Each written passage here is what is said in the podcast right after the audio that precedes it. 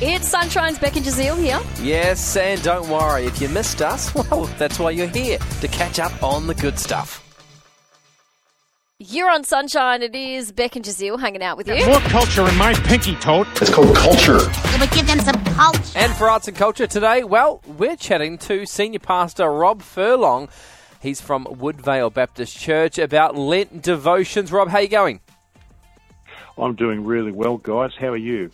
Great. I love talking to you every Lenten season because I love what you do at Woodvale Baptist. Can you run us through it? We actually started it. Well, this is the third Lent calendar that we've done in a row, and obviously, uh, it's a period of time leading. For those uh, people who are familiar with it, it's a 40-day period leading up to Easter, which this year falls over the weekend of the 7th through the 9th of April. So Lent began last Wednesday, and I've just been doing this from the perspective of I see it as a good way of encouraging people and preparing their hearts for the Easter season. And so uh, we build it around a theme every year, and uh, I write 40 devotionals. And hopefully, it's an encouragement for people and just gets them thinking and, and an, another way of focusing on what is really a significant season in the Christian tradition. Look, a lot of people might be thinking, okay, but what is Lent? Like, what do Christians do during Lent? Can you talk us through the very basics of it? Uh, yeah, just the real basics. Lent begins, as I said last Wednesday, it traditionally begins with what they call Ash Wednesday.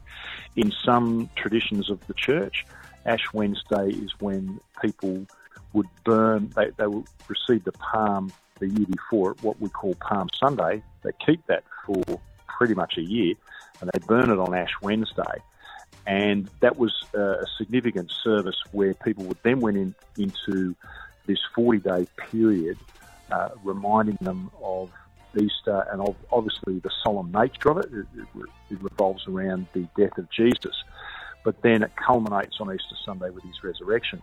So the idea of the 40 days that commences on Wednesday is that that concludes uh, on Good Friday sat or uh, the day before Easter Sunday, the Saturday and so it's it's a period of it's designed to be a period of reflection, thinking about the death of Jesus, and so you're building up to that moment on Good Friday.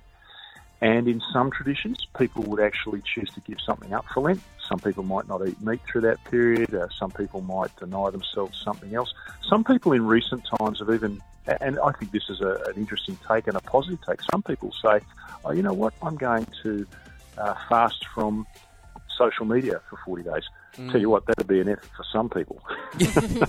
What's the significance of the 40 days? 40 days, it's interesting, isn't it? Because that number comes, eh, people who are familiar with the Bible, that number 40 comes up a lot. And I think you probably find that, uh, and I'd, I'd, have to go back to the history, and this is where on that particular issue, why they picked 40 days for Lent, I couldn't tell you.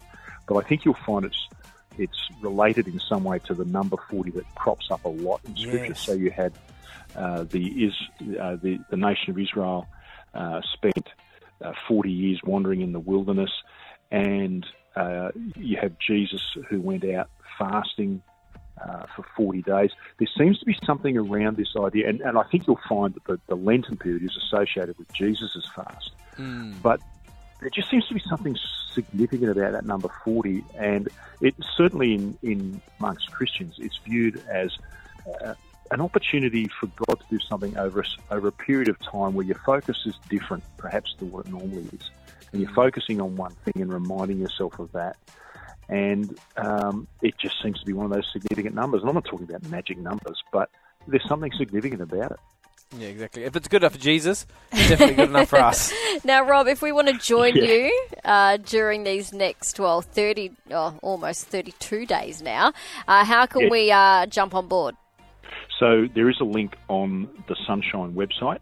Uh, I believe it's, it's and it's got the theme up there, so you can click onto that, and that will take you straight to our website for today's devotional, and you can read it. Or we put the devotional up on Facebook every day as well and you can connect to that through the Woodvale Baptist Facebook page, and uh, will come up that way. So you've got a couple of options there. The, the, the theme this year is waiting. Uh, how do you keep hope alive when everything's against it. We talk a lot about hope, and we should. And you guys are, are great with bringing the message of hope to the city of Perth. But what about those of us who've been waiting for a long time? You know, we've been struggling with something, whatever it might be. It could be an illness or it could be a relationship. And we've been waiting to see, and, and, and you get to that point. I don't know about you, but sometimes you get to that point where you're just about on the verge of giving up hope. Mm. And so the message I want to get to people this year is don't give up on hope. Um, but it is tough. Recognise it's tough.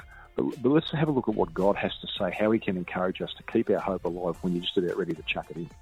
That's awesome. Yeah, that's really encouraging, Rob. You've convinced me already to go check these devotions out, Rob. So thank you Good on you. so much. Senior Pastor Rob Furlong from Woodvale Baptist Church. Thank you so much. And uh, go check out the Lent devotions online, sonshine.com.au. We really hoped you enjoyed that chat. It has been Sonshine's Beck and Jazeel. I think I enjoyed it more the second time. It was good. Left a nice taste in my mouth. We'll see you from three.